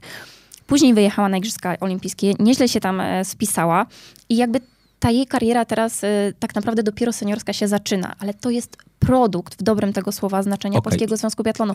I teraz jeżeli nie dzieje się tak, to nie są czasy sport już dzisiaj nie jest tym, czym był 10 lat temu, że ktoś trenował sobie w klubie, tam coś tam, byle co jadł, chleb ze smalcem, prawda, świeczką posmarował narty i jedzie na Mistrzostwa Świata i tam robi wynik.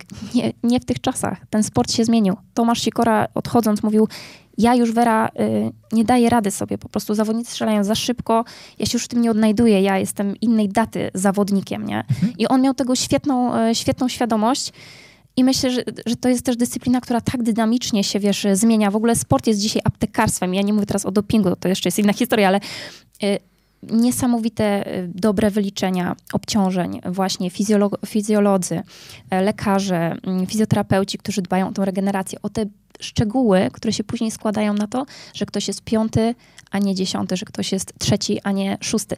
To już nie są czasy, e, właśnie jak ktoś mówi, a tam narzekają na narty, za moich czasów to właśnie świeczką się posmarowało. Tak, tak, proszę pana, czy proszę pani, ale to było 30 lat temu, nie? I kiedyś taki był biatlon, taki był nieprofesjonalny trochę, nie? Nie był inny? Był inny po prostu. A dziś to już jest niemożliwe. Sorry, nie? Tam są takie po prostu małe różnice. E, wiesz, ja w, w Soczi przegrałam kilka sekund e, medal mhm. Igrzysk Olimpijskich, nie? Mhm. Może gdybym miała lepiej przygotowane narty. Może gdybym, nie wiem, e, lepiej się potrafiła zregenerować, może bym zrobiła w lepszych warunkach 6, 7, 8 treningów w czasie przygotowań i to pozwoliłoby mi urwać te kilka sekund, które de facto decydowałyby o tym, czy ja mam krążek Igrzysk Olimpijskich, czy nie. Żeby nie było, że ja teraz kogoś winię, że mi narty nie chodzą. Nie. Boże, ja tylko pokazuję Pokazuję, po prostu, jak ciasno jest dzisiaj w czołówce. Mhm. Kiedyś y, minuta straty to mogło być między pierwszym a drugim miejscem. Dzisiaj w minucie potrafi być 30 zawodników. Ja to myślę, jest właśnie to aptekarstwo, A ja myślę sobie, że jeszcze jest jeden element, który, którego tutaj nie podałaś, jeżeli mówimy o kilku sekundach, to jest czasami po prostu na strzelnicy. Tak. E, przyspieszenie rytmu, a przyspieszenie rytmu oczywiście podnosi, podnosi ryzyko tego, żeby, żeby, że, że się nie trafi. Tak? No i jakby to jest dokładnie coś, czego też pewnie często nie widzimy. Powiedziałeś, ok, o tych dokładnie jakby elementach związanych powiedziałeś bardzo fajnej rzeczy, o tym, że Kamila faktycznie ma szansę i miała szansę startować no, w bardzo dużych imprezach, bardzo młoda. Ona po prostu, mówiąc pewnie kolokwialnie, miała, miała okazję się otrzaskać mhm. z dużym sportowym światem. Zbudowała kapitał, który, którego już jej nikt nie zabierze. Tak, znaczy faktycznie jakby ta gotowość startowa zawodnika Absolutnie. powoduje, że, że jest y, możliwe dla niej pojechanie na bardzo dużą imprezę i nie zderzenie, nie zderzanie się z nowością, tylko powiedzenie dobra, to jest taka sama duża impreza jak siedem, na których byłam wcześniej jestem w stanie sobie teraz e, walczyć.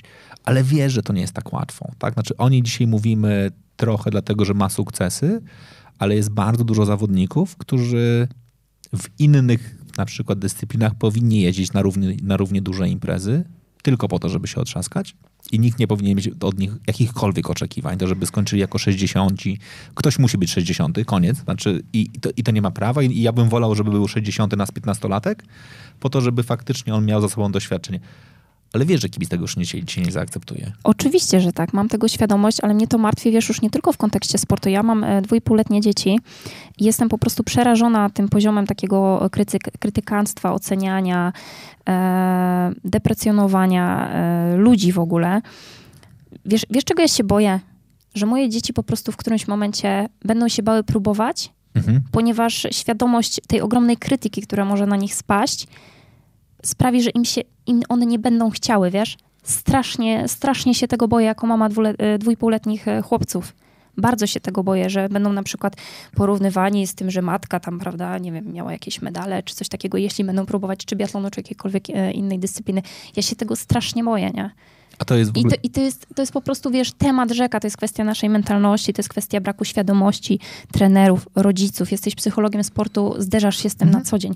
Wiesz, ja sobie uświadomiłam pewne rzeczy jako 26-27-latka że ja w ogóle nie myślę do, ja myślę od, nie? Kurczę, co mam zrobić, żeby nie spieprzyć, nie? Ja sobie nie myślę, co mam zrobić, żeby było dobrze, żebym ja dobrze wystrzelała, żebym ja dobrze pobiegła, tylko jesteś w takim ogromnym stresie i takim presji. napięciu, w takiej presji, że sobie myślisz, co mam zrobić, żeby mnie nie, nie zrąbali, wiesz, żeby mnie nie wbili w ziemię, nie? A później się musisz jeszcze z tego podnosić, jakby osobiście przeżywasz porażkę, bo przecież cholera zależy ci na tym, co robisz, czemu się poświęcasz na co dzień i jeszcze po prostu dostajesz w łeb tak naprawdę nie wiadomo za co. Mało tego, ktoś podważa jakby twoje intencje. Ktoś mhm. mówi, pojechali na wycieczkę, nie wiem, dostać telefony, ubranka dostać, nie? Ludzie, weźcie za te ubranka, telefony, w nosie to mam, nie? Ja nie, tam po prostu nie po to pojechałam. Były. Akurat e, ładne tak, były. mielibyśmy to, to, najpiękniej ubraną reprezentację, to mówię to jakby... To była bardzo ładna kolekcja. Ale to jest, wiesz, piękna była to kolekcja, natomiast to nie były intencje, wiesz, to mhm. było coś im plus, a nagle ktoś po prostu z ciebie robi takiego dziada, wiesz o co chodzi? Mhm. Ty całe swoje życie poświęcasz, serce oddajesz, a kwitują to jednym, jednym słowem e, turyści. Ja mam ogromny żal do dziennikarzy. Ogromny ponieważ to dziennikarze kreują nastroje społeczne. Mhm. Jeżeli dziennikarz sportowy w studio, pseudodziennikarz, ja ośmielam się mówić dziennikarzyna w tym wypadku, pogardliwie, okay. sorry, ale po prostu takich, takich było wielu, niestety w czasie Pyeongchang. Jeżeli dziennikarze tworzą taką otoczkę, że turyści, jest zima, musi być zimno. Słuchaj, każdy z dziennikarzy, który był faktycznie w Pyeongchang, przeżył to, to, mu, to inaczej ćwierka niż ten, który z Warszawy tam okay. coś próbuje opowiadać, nie? Więc naprawdę to mnie przeraża, że dziennikarze kreują nastroje społeczne, a ludzie pozwalają sobie na bardzo daleko idące oceny, szalenie krzywdzące, tak jak powiedziałam. Straszne to jest. I to już nie mówię jako sportowiec, jako osoba, na którą e, spadło to wszystko. Mm, ale no, jako mama, nie? Ja się po prostu boję. I, I, jak porozmawiasz ze sportowcami, obojętnie na jakim etapie, nie? Oni się tego boją. Mhm. Niska świadomość trenerów, bardzo niska świadomość rodziców, którzy też wywołują ogromną presję na swoje pociechy. Ja ostatnio usłyszałam przepiękne zdanie, po prostu aż je chcę powiedzieć. Mam nadzieję, że dużo ludzi nas będzie e, słuchać, rodziców. Ja usłyszałam, jak matka powiedziała do swojego dziecka: Uwielbiam patrzeć, jak grasz. Wow. To jest po prostu przepiękne zdanie. W tym jest wsparcie, w tym jest akceptacja wyniku, który nieważne jaki jest, ta matka lubi, że to dziecko gra. Cieszy się tym, że podejmuje y, starania, tak, o, o coś więcej. Ale nie ma w tym ani oceny, ani presji. Wiesz, no najpierw trzeba by było edukować rodziców, mhm. trenerów, a później wymagać od sportowców. Ja byłam y, sportowcem bardzo źle skonstruowanym przez długi czas. Później oczywiście też to jest, wiesz, to jest proces, ale jestem dumna z tego, że w którymś momencie, wiesz, poklepałam się po głowie, poszukałam jakichś tam rozwiązań. Żałuję, że zadziało się to tak późno. Gdybym ja była trochę inaczej skonstruowana w wieku 20 lat, miała wyższą świadomość, to moja kariera pewnie by się potoczyła e, trochę inaczej, nie? I, i dzisiaj po prostu czuję, że że chciałabym w przyszłości robić też e, coś e, właśnie dla, dla młodych sportowców, dla rodziców, żeby, żeby ten sport w szerokim, w szerokim tego słowa znaczeniu był budowany na takich zdrowych, fajnych, fajnych zasadach. Okej. Okay. Powiedziałaś o bardzo ładnej rzeczy, a mianowicie o tym, że znaczy ładnej, strasznej jakby trochę, e, że kibice przekraczają pewną granicę. Tak? Znaczy to już nie jest tylko, że komentują e, między sobą, czyli sobie siedzą dokładnie z, tymi, e, z tym popcornem i z piwem i mówią do, do, do siebie, ty patrz jak pojechała, tylko faktycznie wpadają na taki pomysł, czekaj, czekaj, ja, ja, ja jej to powiem. Mhm. Tak? Znaczy, tak, tak jakby sportowca, to jest w ogóle też e, fenomen dla mnie, nie? Wy, wy, wyciągnę ten telefon i ja powiem, co o niej myślę, mhm. tak? Właściwie mało ją znam, ale ponieważ widziałem dwa razy jej e, relacje, jeden filmik, dwa live'y, to właściwie jesteśmy już ziomami, to, to, to jej napiszę i teraz albo napiszę jej pod postem, albo napiszę jej na priv, y, co to odpierdalasz w ogóle, jak, jakim prawem. Jak dużo jako sportowiec dostajesz takich negatywnych rzeczy? Pytam o to, niestety znam odpowiedź, bo jak mówię o tym swoim kolegom, e, to oni mówią, nie Wojtek, ty przesadzasz, to się nie dzieje. Hmm. No, dzieje się. Część z tych wiadomości wciąż mamy gdzieś tam pewnie na, na skrzynce, która była zapchana w czasie igrzysk i do tej pory są nieodczytane i chyba już ich nie odczytam, bo po co? Usuń. Wiesz co, e, ja się godzę absolutnie na krytykę. Takie nazwijmy to prawo kibica. Powinniśmy też w ogóle rozwikłać e, e, hasło kibic. Kim w ogóle jest kibic, nie? Znaczy ja, ja, ja, ja no właśnie, bo tych ja mam... kibiców w Polsce mamy i oni są wspaniali, ale mamy też bardzo duże grono hejterów. No wiesz, jeżeli ktoś do mnie pisze ja nie wiem, czy ja mogę tutaj używać Możesz. niecenzuralnych słów, Możesz, ale jeżeli jest, ktoś do mnie pisze... 21.12 jest to. Jebana szmato, po co pojechałaś na igrzyska? Wstyd przynosić Polsce. Przepraszam, to jest cytat, nie? Mhm. Albo wypierdalaj do garów, nie? Mhm. No to wybacz, ale to chyba nie jest krytyka, tak? Nie. No właśnie, to jest zwykły hejt, to jest po prostu hamstwo po całości. To mnie obraża jako kobietę, to mnie obraża jako sportowca. To nie jest w ogóle żadna krytyka, no już na pewno niekonstruktywna.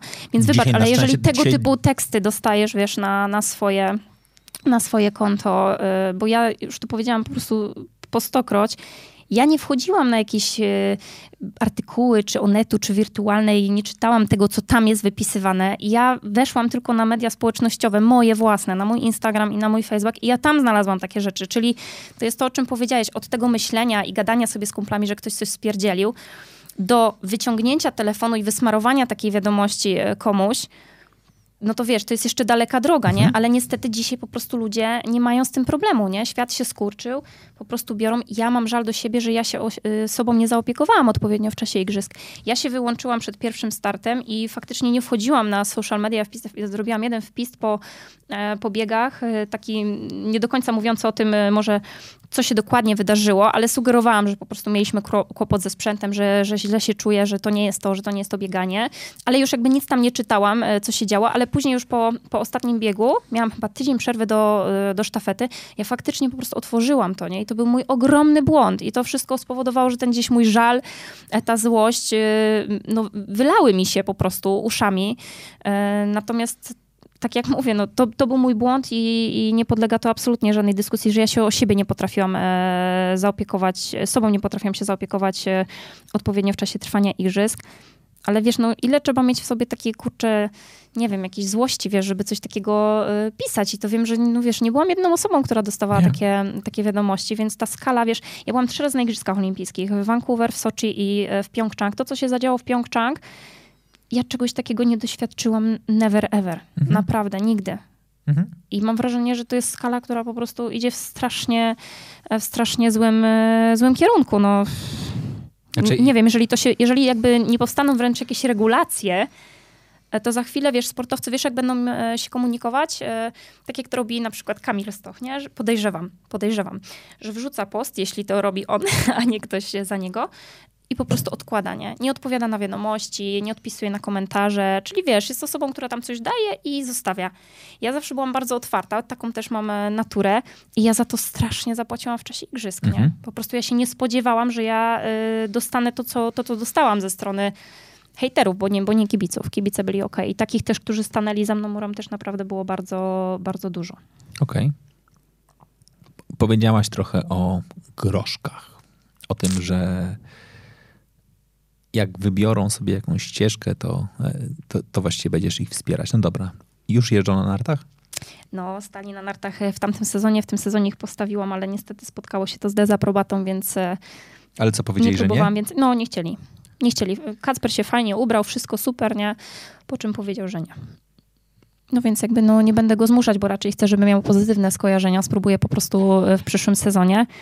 Ale kochają sanki. A jak ze strzelaniem? nie, jeszcze nie próbowali. Naprawdę? No, naprawdę jeszcze nie. Trochę są za mali, wiesz, ale myślę, że już w przyszłym roku, e, właściwie w tym, w tym roku już, e, latem pojadę z nimi na e, biatlon dla każdego. To mhm. jest taki cykl zawodów właśnie dla każdego z karabinów laserowych, więc jest to absolutnie bezpieczne. Już będą trochę więksi, będą więcej kumać, e, to, to będą strzelać. No ja próbowałam ich w Wodzisławiu Śląskim na jesieni e, przystawić do tych laserówek, no ale jeszcze po prostu za mało kumaci, nie? Jeszcze, jeszcze nie, jeszcze, jeszcze nie czas. Ale łupią w badmintona. Dobrze im to idzie. A, bo wy rodzinnie macie też badmintona. No tak, e, mój Szymon jest trenerem badmintona i to jest taki trochę łatwiejszy, że tak powiem, e, na tym, na tym etapie e, sport do uprawiania, więc na pewno gdzieś tam z ojcem na hale jeżdżą i jeździć będą, więc być może to będzie ich pierwszy, e, pierwszy sport, ale bardzo się będę starać o to, żeby też e, próbowali biegów narciarskich, może w przyszłości biatlonu. No dobra, ale generalnie wyobraźmy sobie sytuację, że mu przychodzą i mówią, mamo, chcemy iść w sport profesjonalny. Wiesz co, ja się boję takiego, e, takiego momentu. Wiem, że to brzmi strasznie. cały czas się przygotowuję na to, że, że może tak być. Mhm i obiecuję sobie, że po prostu będę ich wspierać, ale naprawdę nie chciałabym być taką, taką matką, która się, przepraszam, powiem brzydko, wpieprza trenerom. Jak będą zauważeni jako jacyś e, szczególnie utalentowani, super, nie? Jeżeli będą mieli to robić just for fun i dla siebie, też fajnie. E, mam nadzieję, że będą mieli wokół siebie po prostu mądrych, fajnych ludzi, a będę się starała być jak najmądrzejszą mamą, żeby ich wspierać w tym, co robią. Okej. Okay. O, zapaliła się lampka, zapalenie, zapalenie lampki oznacza, że mamy pytanie. A pytanie jest.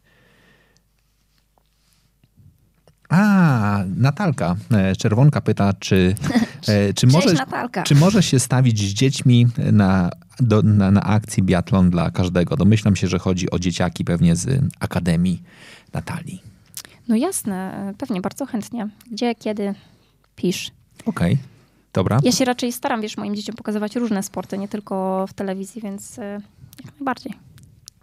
E, pamiętaj, że e, dzieciaki Natalki mogą się pojawić w koszulkach. Nie wiem, jaka jest ta ładna wersja. O, olać talent, tylko praca, bo chciałem powiedzieć jebać talent, tylko praca, czyli Mkona, bo faktycznie Mam nadzieję, że ja, ponieważ jestem w, w opcji cukier detox, y, będę zrzucał kilogramy, a za każdy zrzucony, właściwie nawet nie kilogramy, centymetry w pasie kupuję, kupuję te koszulki dla dzieciaków na talgi. To jest taka nasza wspólna akcja, którą tutaj sobie razem robimy, więc mam nadzieję, że wszystkie dzieciaki do tego czasu będą już w tych koszulkach, a ja wtedy nie będę gruby, więc jakby to, to jest jakby ten wielki sukces. Ale ja ci też powiedziałam dzisiaj komplement. Bo ja już, Powinieneś to powiedzieć na antenie. bo ja już długo nie jem tego cukru. Znaczy, No. jak, wydaje mi się, że bardzo długo, chyba nie wiem, dobre dwa tygodnie. No Bo może. my się z Wojtkiem nie znaliśmy e, wcześniej i znamy się tylko za pośrednictwem e, Instagrama, ale mam wrażenie, że w ogóle świetnie cię znam. E, No i dzisiaj tak właśnie jak zobaczyłam cię na żywo, to mówię, wow, jaki Houdini! Okej, ja jest- Myślałam, że jesteś tak z 20 kilo cięższy. Ach, to, No. ale, ale jest nam milutko, teraz to się zrobiło. Dobra, powiedziałaś, znamy się za pośrednictwem mediów e, społecznościowych i znamy się z Instagrama. Ty jesteś bardzo aktywna. Miałam e, taki detoksik po igrzyskach, bardzo rzadko zaglądałam, bardzo rzadko coś e, publikowałam, ale jakby wracam. Okej. Skąd się wziął twój koncept twoich Insta Stories? Nie wiem, stąd jakby tutaj z pomiędzy oczu, nie? Nie, ja nie wiem skąd to się bierze, wiesz, ja nie mam parcia, żeby codziennie coś tam publikować. Jak mam na to pomysł, to e, to, to robię. E, Lubię bardzo rozśmieszać, szczególnie kobiety, lubię się śmiać z siebie. E, Żartuję ostatnimi czasy z tego, że, że przytyłam, no i w ogóle, że wakacje się zbliżają i ja taka niedoskonała, prawda? Czasem pokazuję, w jaki sposób się bawię z moimi dziećmi, co z nimi robię. Mm, Też, żeby zajawić po prostu inne matki. Czasem pokazuję, jak wygląda moje życie codzienne kury domowej, co upiekłam, co, co ugotowałam. E, Też jakby mam w tym jakiś tam swój, e, powiedzmy, cel i, i to jest super, bo ja uważam, że to jest też taka, wiesz, te media społecznościowe, mm, to jest też taka przestrzeń. Ja to sobie wyobrażam jako znajomych, który, których tutaj masz przy stole, nie? Mhm. e, z którymi chcesz się komunikować i te znajomości faktycznie przez Instagram czasami się przekładają na spotkania w realu. Czasami to jest przesyłanie sobie wzajemnie jakichś e, przepisów e, dla dzieciaków czy, czy dla nas. Właśnie zajawiania kogoś, że można coś zrobić. Wiesz, ostatnio gdzieś tam nie jestem jakoś szczególnie gipka, ale staram się dbać o siebie i sporo mm, i medytuję i, i robię jogę i zajawiam tym ludzi. Ja nie jestem instruktorem, wiesz, nie mam tutaj żadnej, żadnego celu jakiegoś ukrytego w tym. Po prostu chcę, żeby kobiety znajdowały kwadrans dla siebie w ciągu dnia i zrobiły coś fajnego dla, dla swojego ciała, dla swojego umysłu i uważam, że yoga jest bardzo fajną e, rzeczą i czasami po prostu pokazuję, że a, tutaj e, powitanie słońca, prawda? I ja wiem, że jak ktoś to zobaczy, Zresztą ja dostaję też taki feedback, że a kurczę, super, że mi tam przypomniałaś, to ja sobie też dzisiaj wieczorem tam poćwiczę, nie? I, i to jest fajne, wiesz, no. Po to też to jest. Okej, i, to, i to pewnie miało być moje pytanie. Czujesz, że, że ci twoje kobietki odpisują, że masz z nimi faktycznie No relacje? jasne. no jasne, przecież to jakby, ja to robię głównie dla siebie i naprawdę tak bardzo spontanicznie, eee, ale no, dla mnie to jest też fajne, nie? Bo to jest właśnie ten, ten taki stół, y, który, o który, wirtualny stół, przy którym ja się spotykam z ludźmi, z którymi e, chcę się spotykać. E, To są, wiesz, fajne to są jakby też e, kanały tematyczne. Ja sobie obserwuję różne profile, nie wiem, mama ginekolog, tak, która Mhm. super robi, wiesz, e, super ma misję, dziewczyna, kobieta, przepraszam, e, pani doktor, misję szerzenia świadomości jakby w kontekście e, zdrowia kobiet i tak dalej, wiesz, więc tych profili, które ja obserwuję jest bardzo wiele. Niektóre robię just for fun, jak na przykład Wojciech Hera, prawda? Nie wiem, jakiś suchar codzienny, też lubię to przeglądać, to jest po prostu zabawne. Ale są też takie właśnie tematyczne. Ostatnio coś tam odkryłam o roślinach, wiesz, jakieś właśnie kulinarne. To są fajne rzeczy, no i, i można tego, tych mediów społecznościowych używać do bardzo konstruktywnych, fajnych, pozytywnych rzeczy. No szkoda, że po prostu niektórzy ludzie korzystają to, e, żeby niszczyć innych, no. Okej.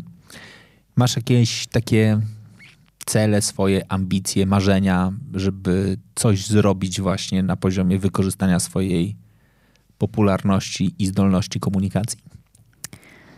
Wiesz co, czy jakieś takie określone cele, nie wiem. Dzisiaj bardzo się cieszę, że, że mam szansę szerzenia wiedzy o biatlonie e, za sprawą Polsatu i staram się przemycać tę, tę moją wiedzę i doświadczenie. Myślę, że e, jakaś taka misja, która mi towarzyszy, to właśnie szerzenia świadomości w kontekście jakby szeroko rozumianej psychologii sportu, choć ja psychologiem sportu nie jestem, jestem z wykształcenia pedagogiem i, i nauczycielem wychowania fizycznego, ale jednak te, ten biatlon, na którym zżarłam, że tak powiem, zęby, e, wiele mnie nauczył i chciałabym się tym, tą swoją wiedzą, tymi swoimi doświadczeniami e, dzielić i gdzieś tam się coś, e, że tak powiem, kroi Okej, super. w jakiejś, myślę, już też niedalekiej e, przyszłości, ale nie chciałabym chyba jeszcze na razie za dużo o tym mówić, żeby nie, zapeszyć. E, Mogę powiedzieć, że zrobię sobie studium coachingu, już wybrałam szkołę i gdzieś na pewno też będę starała się iść w tym kierunku, żeby też mieć narzędzia, których dzisiaj nie mam. Mam pewną wiedzę i ogromny bagaż doświadczeń, który uważam, że jest wielkim zasobem. Natomiast nie mam jeszcze narzędzi i teraz będę szukać, Wow, e, szukać narzędzi, żeby móc e, pomagać e, innym, także sportowcom, przede wszystkim sportowcom.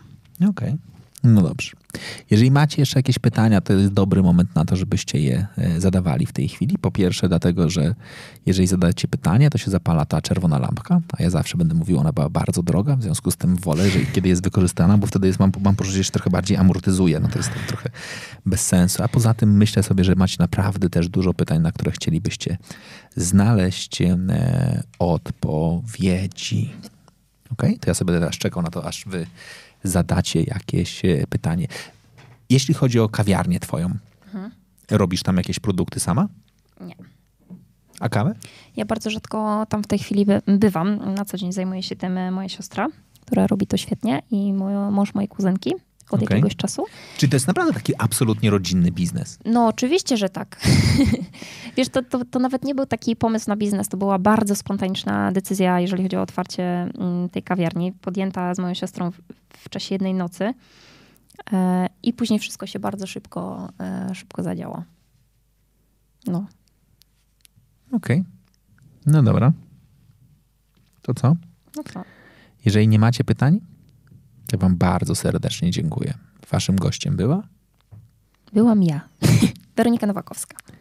I było mi bardzo miło być e, tutaj razem. A ja Was serdecznie zapraszam na kolejne spotkanie. E, waszym gościem e, będzie Piotr Stachowiak. Będziemy rozmawiali sobie o magicznym podejściu do biznesu. Piotr jest y, menedżerem z firmy Hildi i będziemy rozmawiali o tym, że lżej to już było. Zachęcam Was, znajdźcie jego profil na LinkedInie, przeczytajcie sobie jego artykuł, w którym faktycznie pokazuje, jak bardzo zmienił się czas y, i jak dużo pracy mamy przed nami. I będziemy sobie rozmawiali o tym, jak fajne firmy mogą pomagać swoim pracownikom, żeby zadbali jeszcze bardziej o siebie trochę w takim kontekście, że pewnie biznesowo ten hejt jest jeszcze trochę mniej spotykany, ale wewnątrz organizacyjny jest trudny.